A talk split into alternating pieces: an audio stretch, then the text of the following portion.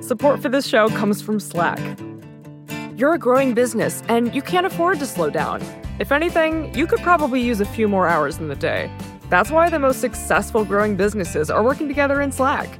Slack is where work happens, with all your people, data, and information in one AI powered place. Start a call instantly in huddles and ditch cumbersome calendar invites. Or build an automation with Workflow Builder to take routine tasks off your plate. No coding required. Grow your business in Slack. Visit slack.com to get started. Hey, this is Scott Galloway, author, professor, entrepreneur, and most importantly, host of the Prop G podcast. We got a special series running on right now called The Future of Work, where I answer all your questions on surprise, the future of work. Questions including what are we missing when we work remotely, or how do we handle work life balance when a major opportunity comes knocking? From the provocative to the technical, we're offering insights you won't want to miss. So tune in to the future of work, a Prop G Pod special sponsored by Canva. You can find it on the Prop G Pod wherever you get your podcasts.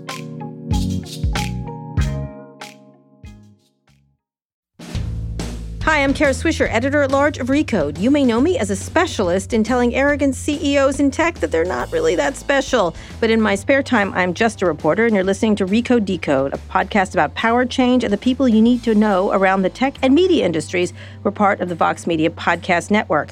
Today in the red chair is David Epstein, a journalist whose work has appeared in outlets like Sports Illustrated and ProPublica. But he's probably best known for his 2014 book, The Sports Gene and his most recent book, Range Why Generalists Triumph in a Specialized World.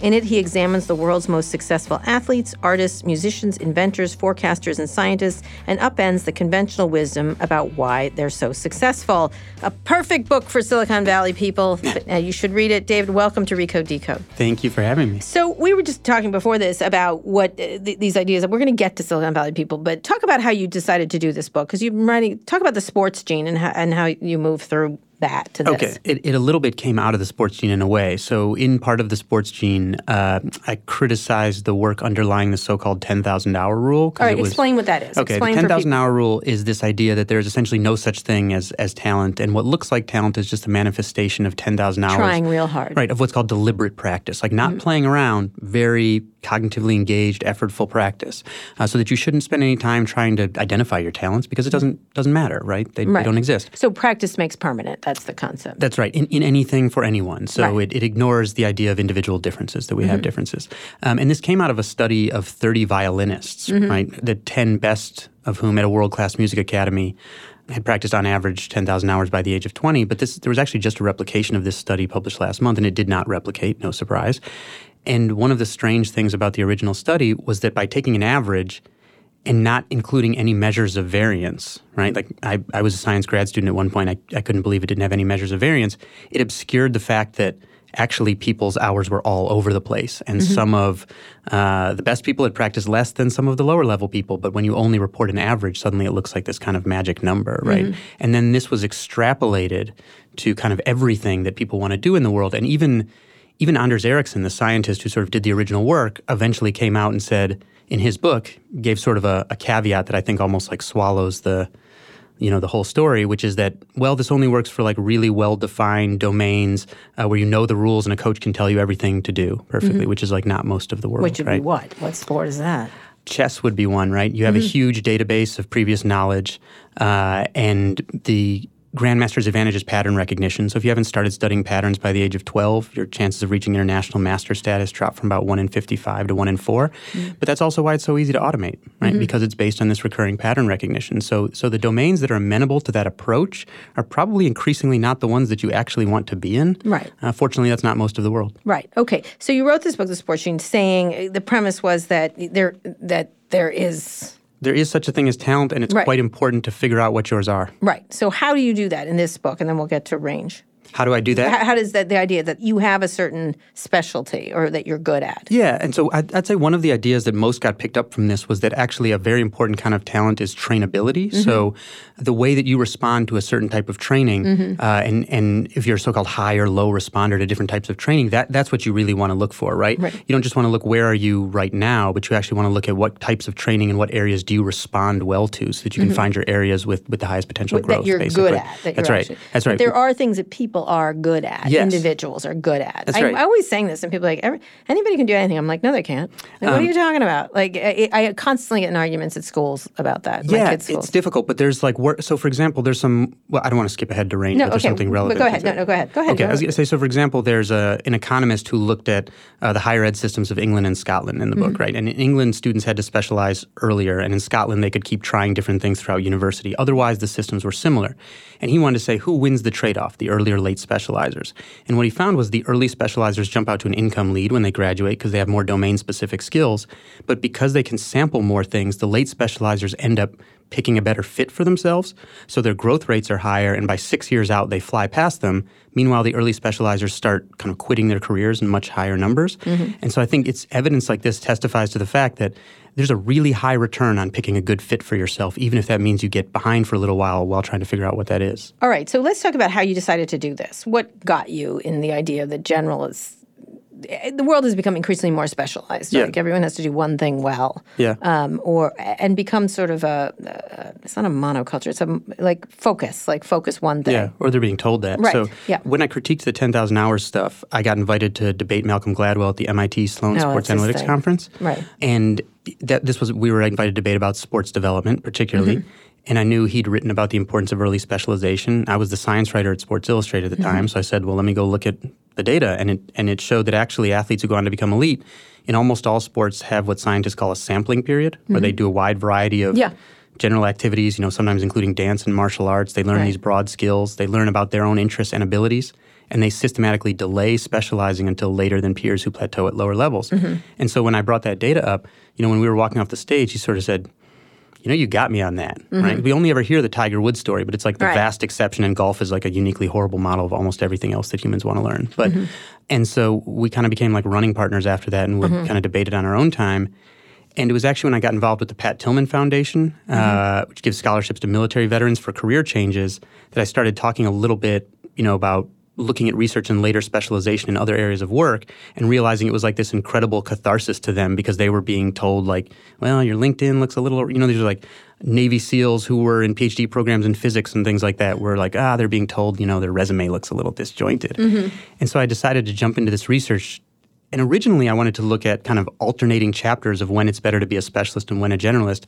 But for the more kind of complex domains of work, mm-hmm. it seems so heavily tilted in one direction for a lot of this that I kind of decided to take the book that direction. All right. So talk about this specialized world, how we've gotten to this idea of you have to be a specialist or yeah. else you're no one. I think it's kind of waxed and waned, but I think the most recent iteration comes out of basically an industrial economy, right? Mm-hmm. So our whole education system is built out of Taylorism or this mm-hmm. science of management efficiency, basically. Mm-hmm. And in industrial economy, specialism made a specialization made a huge amount of sense because work next year would for most people would look like work last year. And you could expect kind of the same it looked more like chess mm-hmm. right? And that's why some of those things are also automatable but things changed, you know, as we moved into the knowledge economy, and now you need people who are involved in knowledge creation and creative problem solving. Uh, and I think we're still sort of stuck in an older mentality, and it just takes a long time to kind of change society. But we're starting to see some of those changes show up. But I think it's it's it's also just our native desire to help people get a head start. So to me, the sub theme of the book is like sometimes the things you can do that cause the most rapid apparent short-term progress actually undermine your long-term development mm-hmm. basically mm-hmm. and i think it's one our intuition just to want a want a head start and also just momentum from you know, we're getting a lot of this advice from like our parents and things, and they mm-hmm. were in more of them were in an environment where that actually did make a lot of sense. Where it did make a lot of sense because you get a job essentially. Yeah, yeah, right. you get a job, you could expect to do the same thing for a long time, and that also meant lateral mobility was limited because experience in doing the same thing over and over was such a you know such an important, important part of, thing. Yeah. Is that inbuilt into the into the education system from early on? Yeah, it is because I mean our education system was designed mm-hmm. uh, for Taylorism for to to give people certain basic skills uh, that they could rely on kind of forever. Like, mm-hmm. in fact, people always say like public education is getting worse. There's no measure by which students today do not have a better grasp of basic concepts than their mm-hmm. forebears. None, not even close. In fact, if you look at like math questions that eighth graders had to pass for proficiency in 1980, you know, sort of start of explosion of knowledge mm-hmm. economy, and then 2010, they are so much harder now. They require oh, yeah. abstract. I can't do my kids' math. So it, I literally am like, can't do it. Sorry. And then, and that's and that's an adjustment. That's probably good because they want the desirable difficulty of struggling through it themselves. You know, if you showed them like I the easier ways, just like I'd fail. I'd fail eighth grade. But go um, ahead. But yeah, so it just hasn't changed rapidly enough to keep up with how quickly right. the world has changed, basically. Right. But but our education system is still very much, you know, it's it's like an oil tanker. You have to so steer explain it what that means by specialized, so people can understand. What's the yeah? Well, in some parts of the book, there are actually areas of research that actually quantify this, right? Mm-hmm. Like when I look at some of the research on technological innovation, it's like people who all the work they did is in one or two areas of technology is classified by the US Patent Office. Or in the comic books, it's people who stayed in one genre and things like that. Mm-hmm. So in some of the areas, I can actually quantify it because the researchers did. Mm-hmm. In others, you know, it's a little bit more of a semantic issue. You just say, well, it's someone who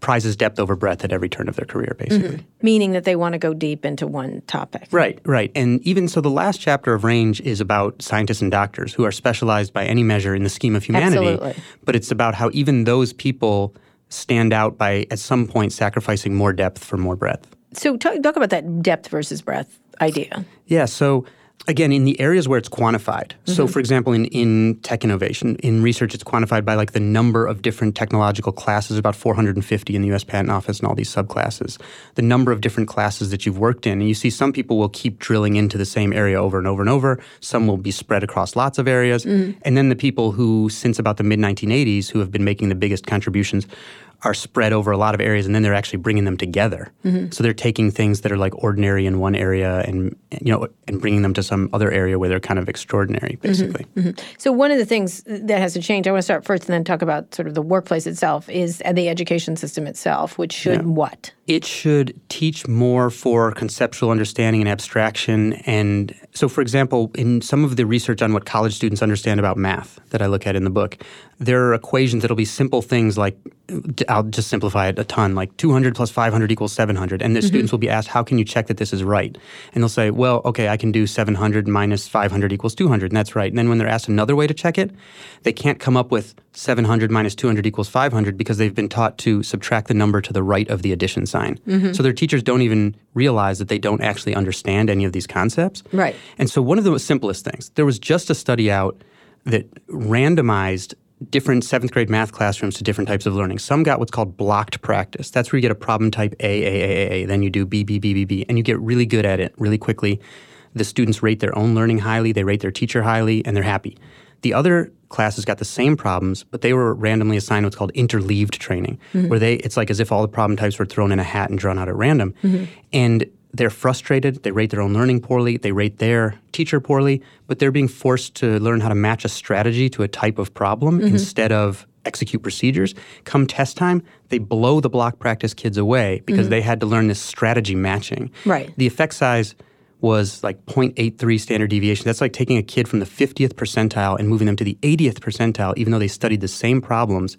Just they were just presented in a way that made it slower and more difficult for the for the latter group. Right, which was better better, desirable, so-called desirable difficulty in cognitive right. psychology. But parents don't like it, students don't like it, the teachers get rated worse, and it's yet another thing that makes people look like they're behind until right. they have to then apply the knowledge to things they've never seen, which is mm-hmm. which is our economy, right? We get by on what psychologists call transfer taking your skills and knowledge and constantly applying them to things you haven't seen, right? Mm-hmm. And, and that's also what computers, right, are not good at. Right. Uh, and so you want to teach in a way that facilitates transfer under the expectation that these kids will have to apply it in so things they've never seen. How should people, I want to talk first about schools. How should people learn that because a lot of people are talking about new schools. I, I'm, I'm I have two kids and I'm having another one, but when I'm ever in the school, I'm like, none of this is going to help. I'm like, I'm like the worst parent. I know. You know I read I was, you tell your kids not to do their homework. Not to homework. Like, why? Like, it doesn't help you. Let me tell you. But I, I don't mean it overall. Some of it's yeah. interesting. But I was doing an essay with my son last night, and they're like, "This is the way we're told to write." I'm like, "That's wrong. That's like that. Why are you learning them?" And he was so. Uh, tight it was i don't know what was wrong with it it was wrong like it was like i can't quanti- tell you exactly what the problem is. But one of the things when I look at is I'm constantly sitting back saying, like last night we had a thing, I'm like, this isn't going to help. This isn't going to help. And then there was one teacher who was just excited and they were learning everything. I'm like, she's going to help. Like I could tell, like it was really interesting. And so as a parent, like I, I try to think like, why are they, and I'm always like, why are they sitting in desks like this? Why aren't they out solving problems? Why aren't they doing all kinds of weird things? Like, Yeah. is that like a crazy idea or? No, I don't think it's a crazy idea at all. And I do think there are some people who are starting to move in that direction. It's just, uh, it's so slow. And there's so many competing interests in schools that Right. don't have anything to do with I feel kids. so Peter Thiel, A and I don't want to feel Peter Thiel. Okay. I'm trying hard not to feel Peter Thiel no, in no, general. but, but I think a lot of people recognize that things have to change, and that's why Right. there's been this movement to try charter schools, which are very controversial. But people are trying new models because they Mm-hmm. realize we have to try new things and we have to try to sort of turn the ship. And the difficulty, I think, is because of the way the economy has changed. Teachers have to do something that was not what they experienced when they were Sure. students, and I Nor think that's what a they've very been trained to do. that's right. And I think that's a very difficult proposition on a large scale. So we're trying to do it on these smaller scales and then replicate it at the moment. Right. And so do you see uh, that changing educate the way we educate people? Because that's how we get to specialize. Yeah, I do think uh, it's it's changing, but it's slow. Um, and of course, as with everything, the people who have less get left farther behind. And I think that's that's kind of how everything works, which is unfortunate. But I but I do think it is starting to change. And you know, I think there was some attempts with things like Common Core to build some of that in, but then it was incredibly controversial because kids were frustrated, right? But sometimes they're supposed to be frustrated, and they and and it looks like uh, you know legislators dictating to the local level. But I think those were attempts to kind of build in some of this more conceptual thinking. Um, the problem is if you want people to do the best on like the test right now they're going to be evaluated for, then you should just teach them that using procedures knowledge and they just mm-hmm. memorize it and whatever. But that undermines the long term development. Yes. We actually want them to struggle early on and do these interdisciplinary problems. And kids should learn things like one of the things I talk about in range is Fermi estimation, because mm-hmm. Enrico Fermi used to make people Sure. do this in his lab where What is it? It's so like when I took college chemistry, there was on every test there was one question that would be like one of them I remember was how many piano tuners are there in New York? Nothing to do mm-hmm. with chemistry, right? Right. But and first you go like I don't know ten thousand, but then if you start estimating like well how many people, how many families, how many have pianos, how often do pianos have to be tuned, you realize that you can actually estimate this stuff, and no single estimate has to be very accurate for you Mm-hmm. to actually get the right order of magnitude. And this is like an incredibly useful skill for detecting BS in news statistics, Right. for example. Right. And this is a great skill for conceptually approaching problems and all this kind of stuff. And that's the kind of thing where you can start with that, and then you can actually have the kids investigate it after they've done this Mm-hmm. sure, estimation. do the actual work. Yeah. Uh, this is these are the things that Google used to do. These crazy questions, you know, which is fascinating. When we get back, we're going to talk about that and more with David Epstein, the author of Range: Why Generalists Triumph in a Specialized World. We're going to take a quick break now. We'll be back after this. Support for this show comes from Slack. You're a growing business and you can't afford to slow down. If anything, you could probably use a few more hours in the day. That's why the most successful growing businesses are working together in Slack. Slack is where work happens, with all your people, data, and information in one AI powered place. Start a call instantly in huddles and ditch cumbersome calendar invites. Or build an automation with Workflow Builder to take routine tasks off your plate, no coding required. Grow your business in Slack. Visit slack.com to get started. Hey, this is Scott Galloway, author, professor, entrepreneur, and most importantly, host of the Prop G podcast. We got a special series running on right now called The Future of Work, where I answer all your questions on surprise, the future of work. Questions including what are we missing when we work remotely, or how do we handle work life balance when a major opportunity comes knocking? From the provocative to the technical, we're offering insights you won't want to miss. So tune in to the future of work, a Prop G Pod special sponsored by Canva. You can find it on the Prop G Pod wherever you get your podcasts.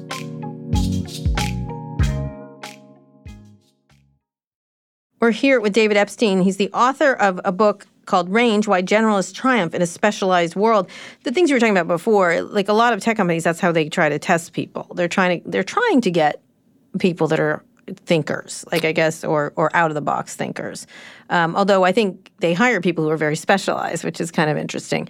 Uh, what, what do you think about the how the workplace has to change in that in terms of hiring people? Yeah, I should say that we need specialists, right? Right. And I say that r- repeatedly in the book. I kind of view this the same way as Freeman Dyson, the great Mm-hmm. physicist and mathematician. He once said, for a healthy ecosystem, we need frogs and birds. The frogs Mm-hmm. are down in the mud looking at the details. The birds are up above, not seeing the details, but integrating the knowledge of the frogs. He said the problem is we're telling everyone to be frogs, Mm-hmm. and that makes us inflexible and, and very narrow-minded. And so I think Which specialists do we need? What it, well, so for heart surgeon? Okay, surgeons. So I, I mentioned in the book, Yeah. surgeons. Not only do specialized surgeons have fewer complications, even on top of the number of times that they've done. Mm-hmm. So if you control for the repetitions they've had, they still have fewer complications. Mm-hmm. So specialized surgeons get fewer complications. That said, they're also a lot more likely to do a surgery you don't actually need. Mm-hmm. So in some cases, you know, you're less likely to have a complication for the surgery that you don't need. Right. So it's a double-edged sword. And in medicine, this has been a kind of a tremendous problem where everyone's gotten so specialized that they all look at what's called surrogate markers, which means you're not looking at the whole Mm-hmm. Right, organism. systemic. Right. You're looking at, let's say you're just looking at blood pressure or something. There's some blood pressure drugs we now know they lower blood pressure really well, and we've assumed that's a proxy for being less likely to die of heart attack or stroke.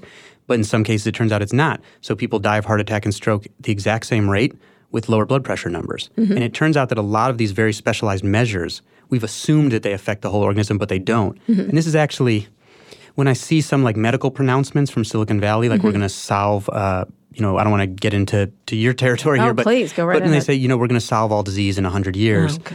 um, I think that comes from the fact that when you Do you know, build, I think I was at that meeting went, ha! okay, Like so I, so I think, and actually, one of the press releases had something that then was my lead in a ProPublica story Mm-hmm. about popular medical therapies that don't work, and it was Mm-hmm. like the main press release from it. But I think it, that comes from the idea that like somebody builds a website or something, and they understand the cause and effect, and they can engineer it and make it work.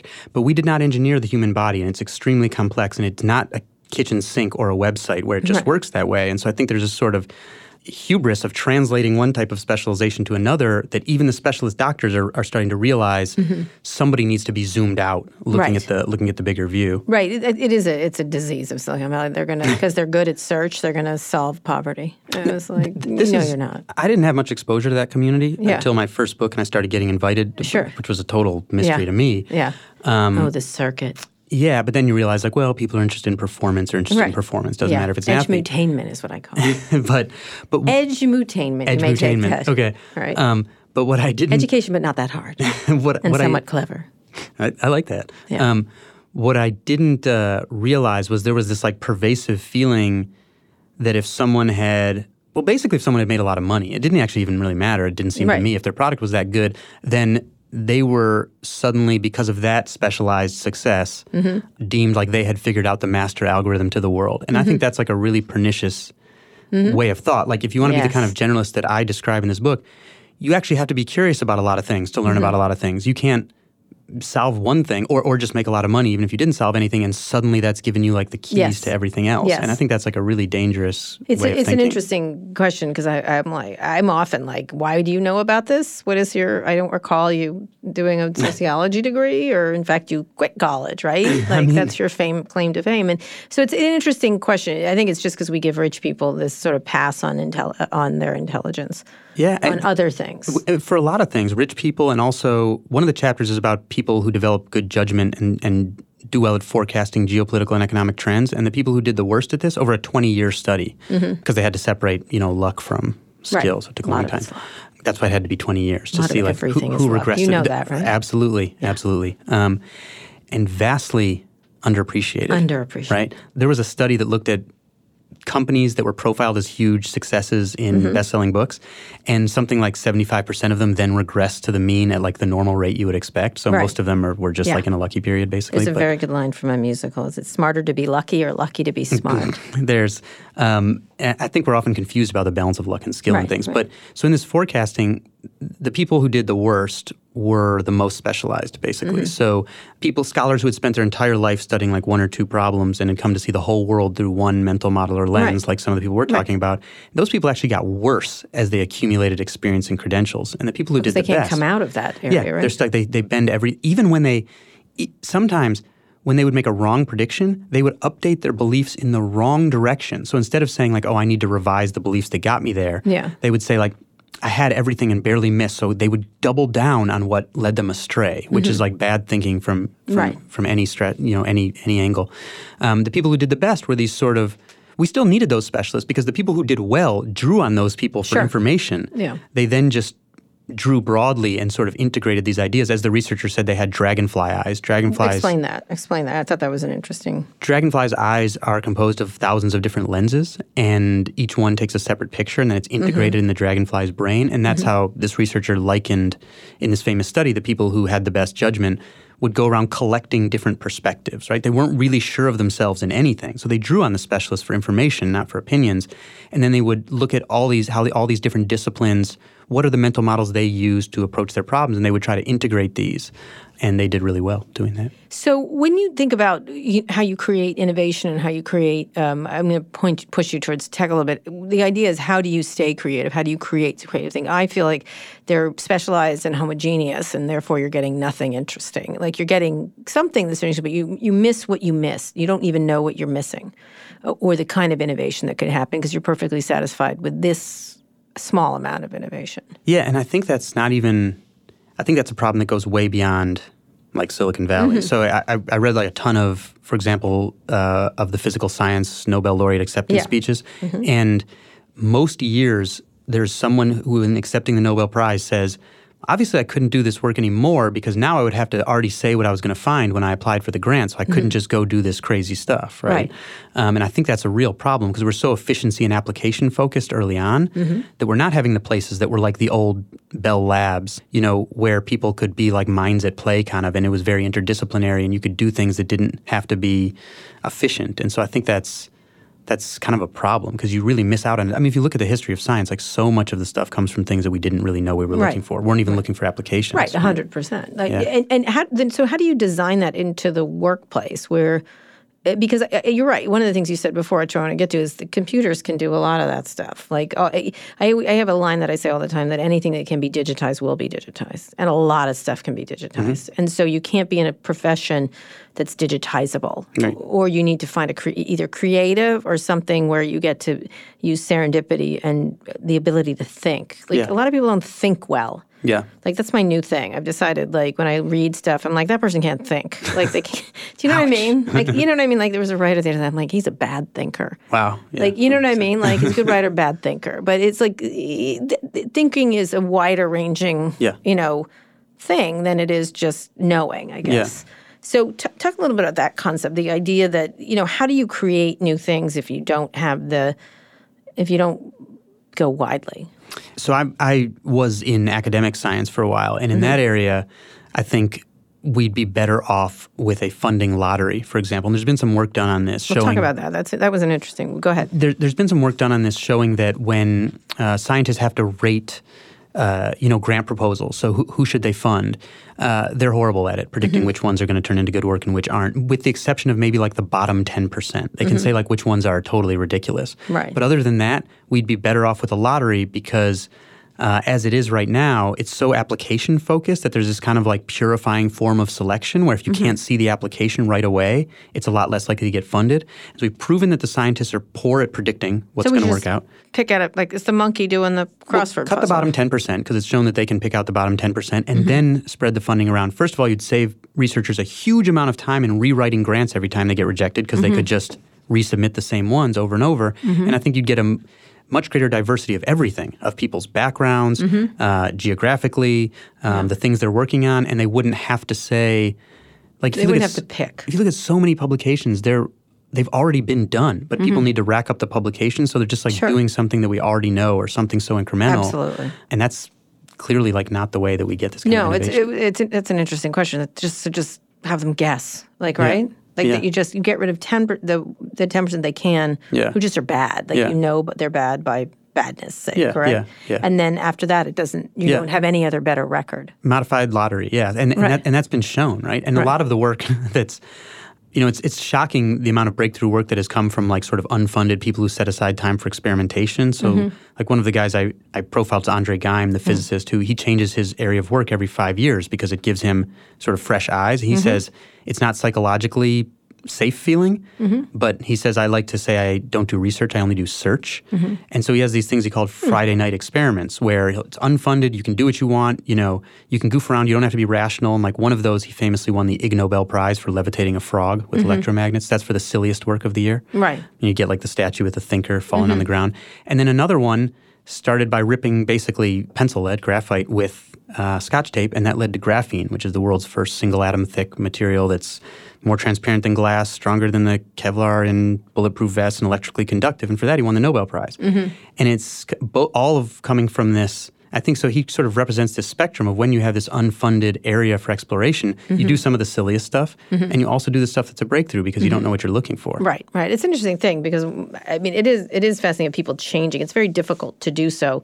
I have a theory called the dancing dog theory. Once you start dancing, they like you to dance. They like their your dancing dog routine, whatever your routine is. And one of the things I try to do in my career, I know, is I just change it, just like that, and don't do the other thing, even if you're known for it. Yeah, you, well, uh, you do a lot of different things. You're, I think, as Lin Manuel Miranda would say, you have a lot of apps open in your head right now. I do. But I, what I do is one of the things someone's like, you should do reporting. I'm like, no, I don't want to do that anymore. and they're like, you're really good at it. I go, yeah, I don't want to do it anymore. I want to do this. I'm sure you get this a ton. So after a- a- when the sports gene came out, and I didn't expect anybody to read it, I was already moving to ProPublica to Mm-hmm. Right. do non-sports stuff. And Right. ProPublica doesn't care about the sports. Gene. Yeah, team, that right? was interesting to me. You moved out of sports because all those sports people stay in sports. Well, that, and that's what I was told. But I, I was coming in from science anyway, Mm-hmm. um, and you know, so I was told now's the time to brand yourself as the sports gene guy. I'm Like, no, like, Mm-hmm. No. absolutely not. That's now not I shall write about range. I shall- Yeah. so when you're thinking about like what people have to do to get, how do you get people to do this? It's very hard because you're talking about leaving a safe place, right? Yeah, yeah, yeah. But but a lot of times these people that are doing that are winning in the long run anyway. So Right. so there are all these things like if we look at um, like there's a big renewed emphasis on specialized career Mm-hmm. training now for people early on in in research that matches people for their parental parents' education, SES, test scores, their own years of education. But some get specialized career training, some get broader training, general education first. It's the same pattern as in all these other things I write about, where the people with the specialized training get out to an income lead, but they become more rigid. And so they end up spending less time overall in the labor market, so much less that they end up with lower lifetime earnings overall. Mm-hmm. And so, on a systemic level, I think we need to alter incentives so that we don't assume all the time where someone is right now is a trajectory. Right. Because all of these, even like for kids, these Head Start programs, there was just a mm-hmm. review of 60 some Head Start programs that documented this ubiquitous fade out effect, mm-hmm. where the best way to give a kid a head start in academic skills uh-huh. is to teach so called closed skills that are the things that everyone's going to learn anyway. You're just teaching it to them earlier. So the fade out is actually a catch up of other people. Mm-hmm. But we put so much emphasis on thinking that giving someone a head start will, will change a total trajectory.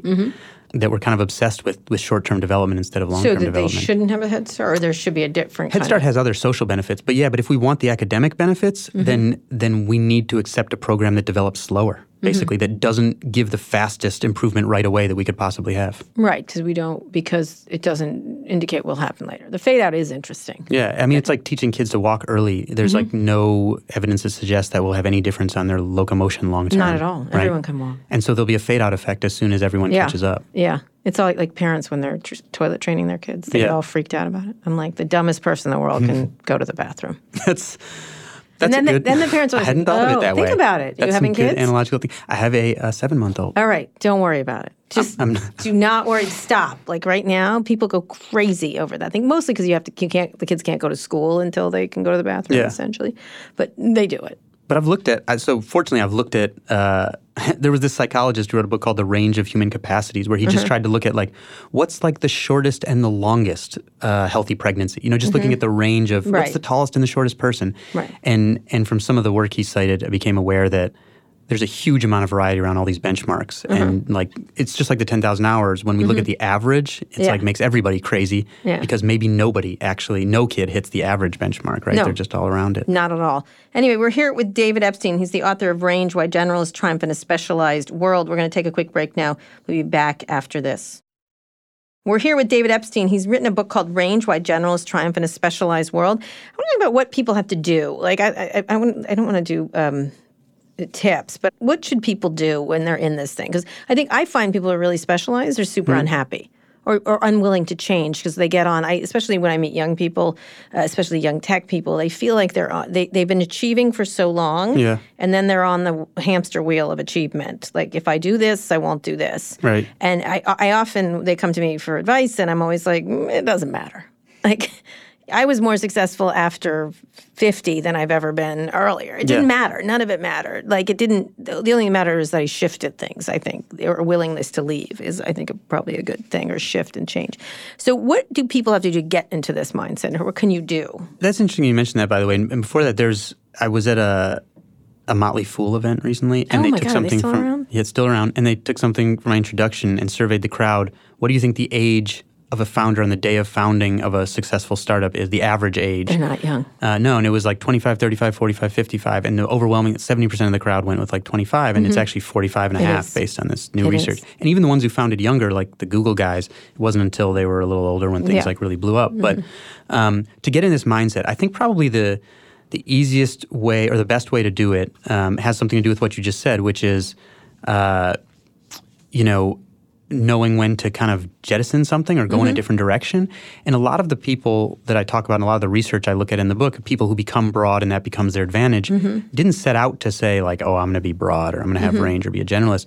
What they set out was in search of match quality. They set out in search of work that fit their interests and abilities mm-hmm. and they kept looking and saying that's not really right but i learned something about myself. So mm-hmm. zig that's not totally right but i learned something else about you know my options and what i can do. And then they keep zagging like mm-hmm. that. And so they arrive wherever they're going with that kind of breadth. I mean that, that's exactly what happened to me. Like i thought i was going to want to be a scientist. I was living in the arctic when i decided to become in a tent when i decided to become a writer for sure.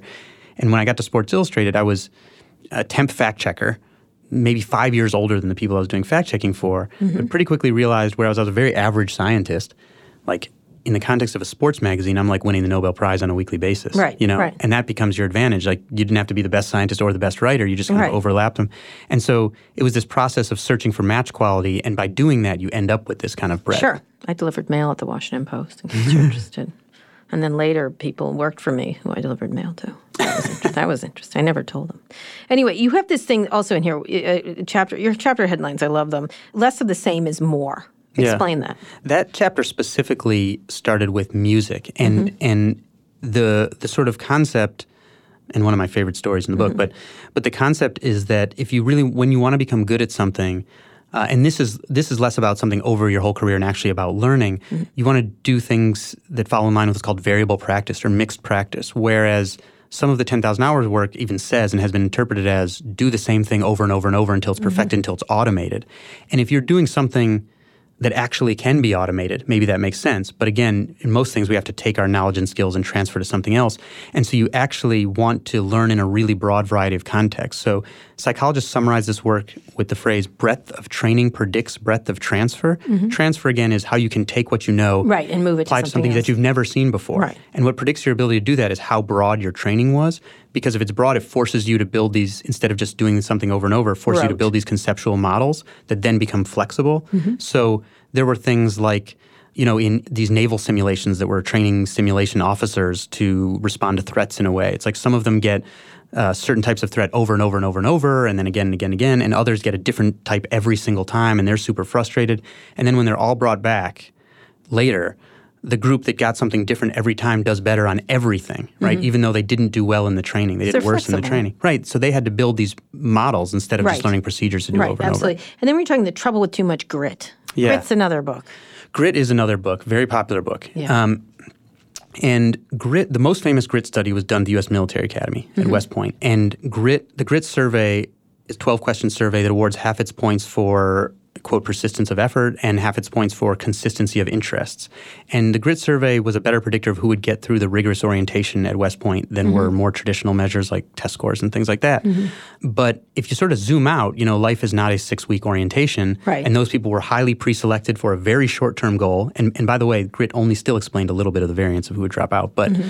About half of those gritty cadets then end up like quitting the army on the day that they are allowed. Mm-hmm. And the army for a while thought they had a, developed a millennial grit problem, basically. Oh, so no, one of the I know millennial the millennial grit. grit problem.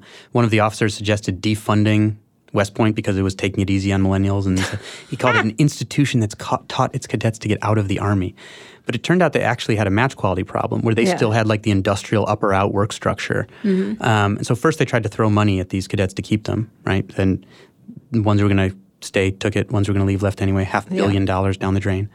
then they realized that they actually needed internal talent matching markets because now that we have a lateral mobility economy, Yeah. people who were learning themselves about in, learning things about themselves in their young 20s, in their early 20s, imagine that, would then just leave the army Yeah, I don't need to find the shit. jobs Right, they wanted Right. since they couldn't do it internally. So what's actually helped the retention of these programs like one called talent-based branching, where instead of saying here's your career track, go up or out, they say we're going to pair you with a coach. Try this career track, reflect on how it fits your interests and abilities, then try another and three others, and we'll triangulate a place where you fit better. And that changed Mm-hmm. Right. retention. So I think like as one of the researchers summarized this area of work, we should think of grit as when you get fit, it looks like grit.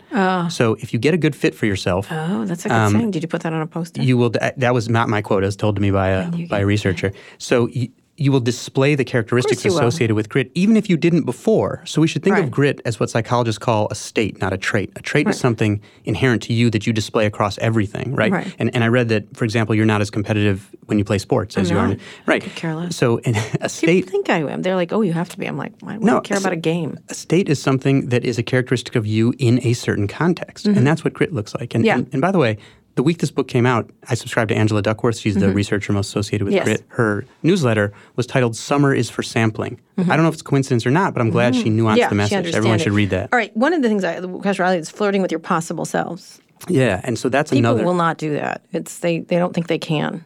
I know. I feel like if we thought of careers like we do dating, we wouldn't pressure people to like settle down so quickly. All right, you know? explain that. I mean, one of the it, it is because it's stuck with millennials. They never can decide on anything. That's different than this, right? Yeah, yeah. yeah. Th- flirting with your possible selves comes from the work of a woman named Herminia Ibarra, Mm-hmm. who studies how people find work that fits them and also how they make career transitions. And what she sort of rebels against is this kind of industry of career gurus and personality quizzes that seek to convince you that by introspection alone you Mm-hmm. can figure out what you should be doing in the world. She says actually that the research shows that that's not true. We Mm-hmm. actually have to act and then think. We actually have to try things to figure out what Yeah. we're good at and what we don't like. And so then you keep doing that, and that's how you learn who you are. As she says, we learn who we are in practice, not in theory. Mm-hmm. Yes, And so she advises these sort of system of trying on different possible selves. Because when we're in one identity, we think that's like the only self we can be. Mm. But in fact, when people fill out things like strengths finders or whatever, they don't fill it out the same as they progress through life because Right. they learn things about themselves. There's Right, like those Myers Briggs test. You ever take one? Oh, yeah, that I mean, that I would stay totally away All, from you that. know, but- all the early AOL executives like put every bit of stock in that, taking those tests and matching people like that. I mean, They tried do to like get me Ouija to take board one. or whatever. I declined. Yeah, that's a like good. you have to take one. I'm like, I do not have to take one. that's a good choice. And This is and, America. I don't have to take your dumb test. and again, right? Like they do, or you do like the introvert next extrovert. Yeah. Like again, that's that's something where it's state not trait, right? Like I'm introverted at a giant party, but I'm extroverted with a small team at work, Right. It depends Yeah. Uh-huh. on the context. Um, and there's this thing called the end of history illusion. That's this psychological finding that we all say, "Oh, I've changed a ton in the past, but now I'm now I'm done," and we're wrong at every every Uh-huh. Right. stage of life, right? And the fastest time we underestimate future change. The fastest time of change is like your 18 to your late 20s, Mm-hmm. and so we're usually telling people to pick themselves for someone they don't even know yet, Right. basically. So. yeah, one hundred percent, one hundred percent. And then one of the things I liked also is this idea. There's several here. Um, uh, is the uh, lateral thinking with withered technology? Yeah, so th- this came out of one of the areas of research about technological innovation um, that I mentioned, where starting in about the mid 1980s, as information started being disseminated much more rapidly and, and widely, the shift to the people who were making the biggest impacts were often people who had worked across a number of different technologies and mm-hmm. combining things. Mm-hmm. Um, and that phrase, lateral thinking with withered technology, actually comes from this guy, Gunpei Yokoi, who mm-hmm. like didn't score well in electronics exams in Japan, so his friends were going to big companies in Tokyo, and he had to settle for a job as a machine maintenance worker at a playing card company in Kyoto, and the playing card company was in danger of going under, and he wanted to help. And he realized he wasn't equipped to work on the cutting edge, but that there was so much information now available that he could just combine things that were already well known, what he called withered technology, and just combine them in ways that specialists couldn't see. So that was the lateral thinking was taking things from one context, putting it in another.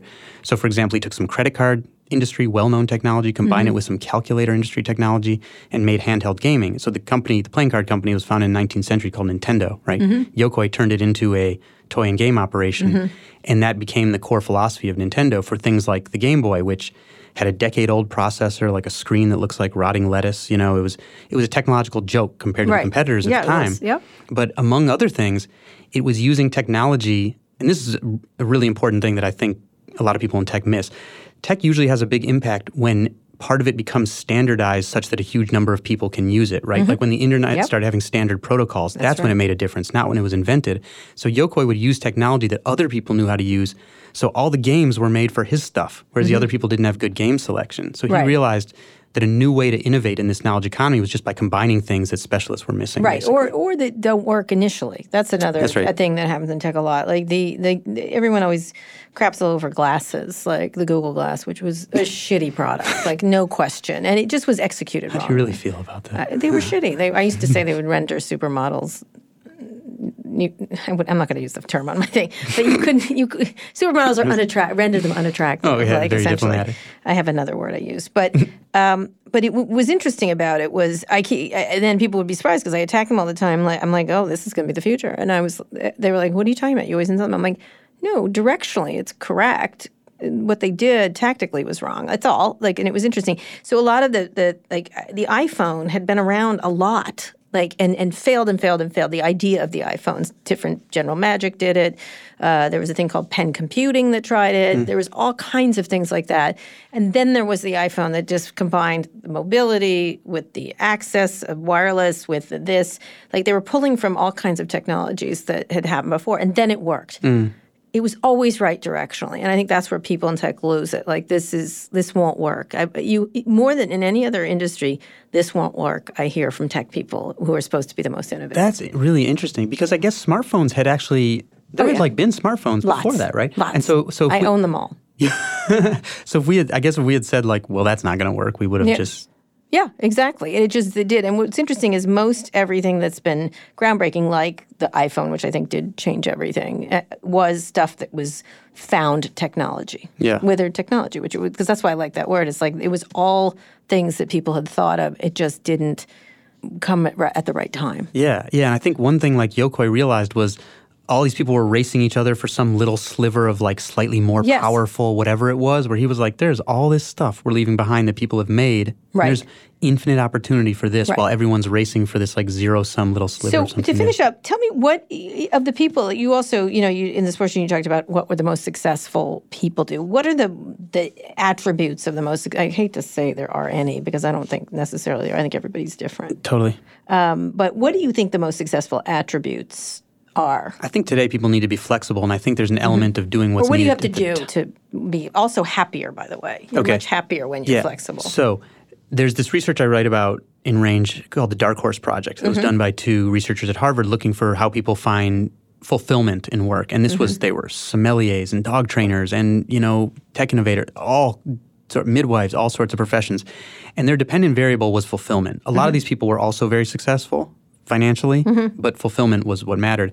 And what they found was they had this common trait of a sort of short-term planning, Mm-hmm. basically, where instead of saying, here's who I'm going to be in 10 or 20 years, they would go kind of like, here's who I am right now. Here are my skills and interests. Here are the opportunities in front of me. I'm going to try this one, and maybe a year from now I'll change because I will have learned something about myself, or I will have met new people, or whatever. Mm-hmm. Right. And they just keep doing that a bunch. And sometimes they realize they have to start their own thing, and other Right. times they realize they have some talent they they come to truths about themselves, yeah. right? And so instead of the who am I going to be when I grow up, they sort of approach it as this like self iteration, kind of being a scientist of themselves. They also spend a lot of time reflecting on like what they think they're good and bad at, and what they've liked and what they haven't about different jobs, and say maybe I liked this part of what I was doing, but not the rest. So I'm going to keep that and Mm-hmm. go to this other place. And so I think that focus on sort of a short term planning, um, and that that brought me into contact with my someone who became a role model for me, Frances Hesselbein, in the book, who saved the Girl Scouts, took her first job at 54, became the CEO of the Girl Scouts, tripled their diversity, turned the cookie business into a third of a billion dollars. Um, Good cookies. Added a, great cookies. Added 130,000 volunteers. Right, people she paid in a sense of Boy mission, not money. sucking wind, right? She's, you know, they don't have Frances. And Right. Peter Drucker called her the greatest CEO in America. She's Mm-hmm. Uh, now she's the head of the Frances Hesselbein Leadership Institute. Mm-hmm. She works five days a week in Manhattan, and she's only 104 in November. So who knows, like, what could come next? Man, Yeah, what's she gonna do next? I don't know.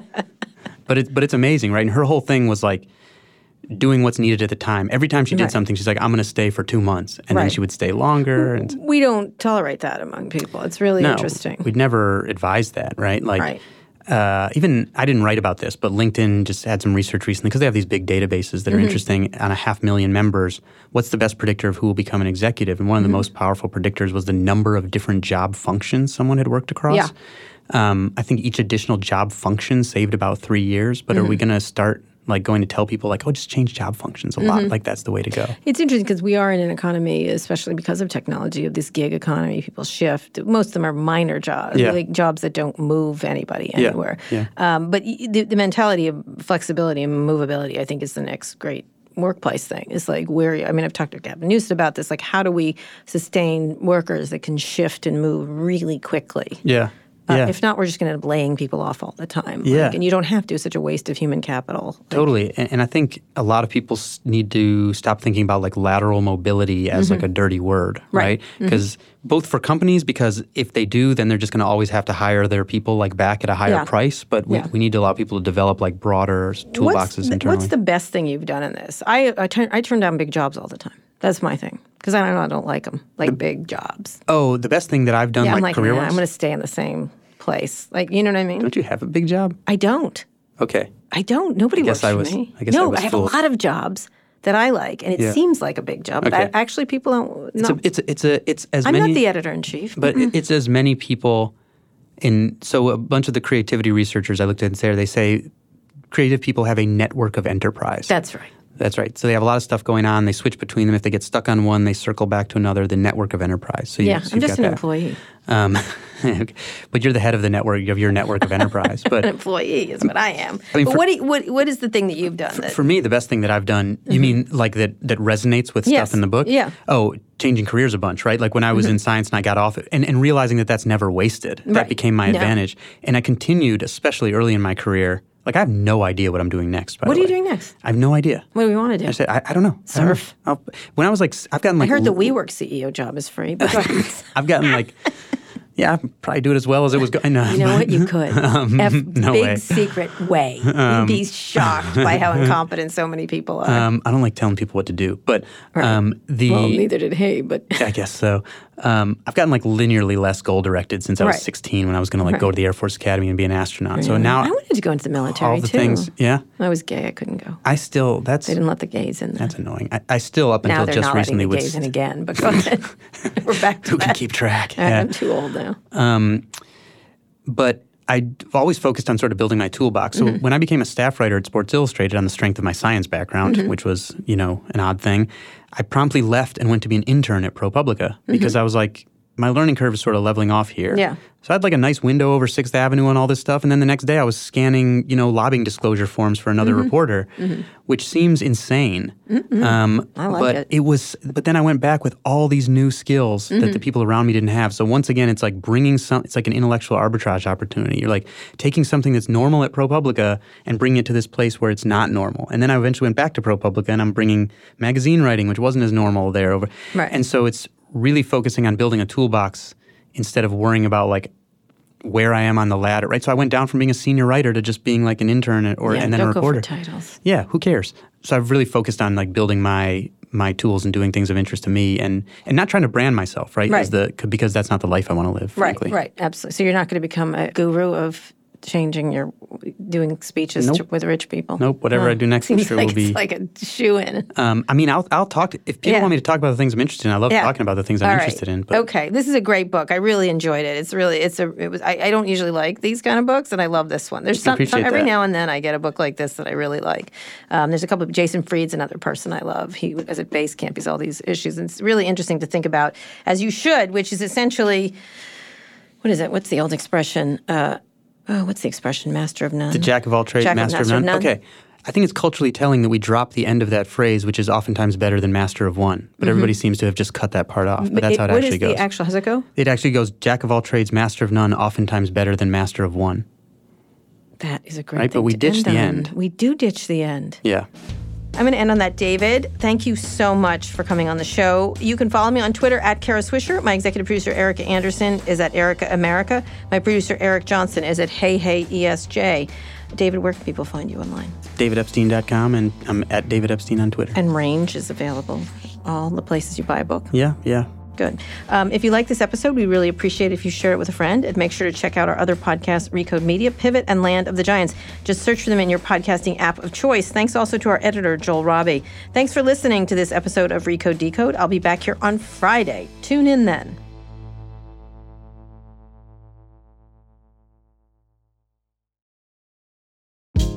Hey, this is Scott Galloway, author, professor, entrepreneur, and most importantly, host of the Prop G podcast. We got a special series running on right now called The Future of Work, where I answer all your questions on surprise, the future of work. Questions including what are we missing when we work remotely, or how do we handle work life balance when a major opportunity comes knocking? From the provocative to the technical, we're offering insights you won't want to miss. So tune in to the future of work, a Prop G Pod special sponsored by Canva. You can find it on the Prop G Pod wherever you get your podcasts.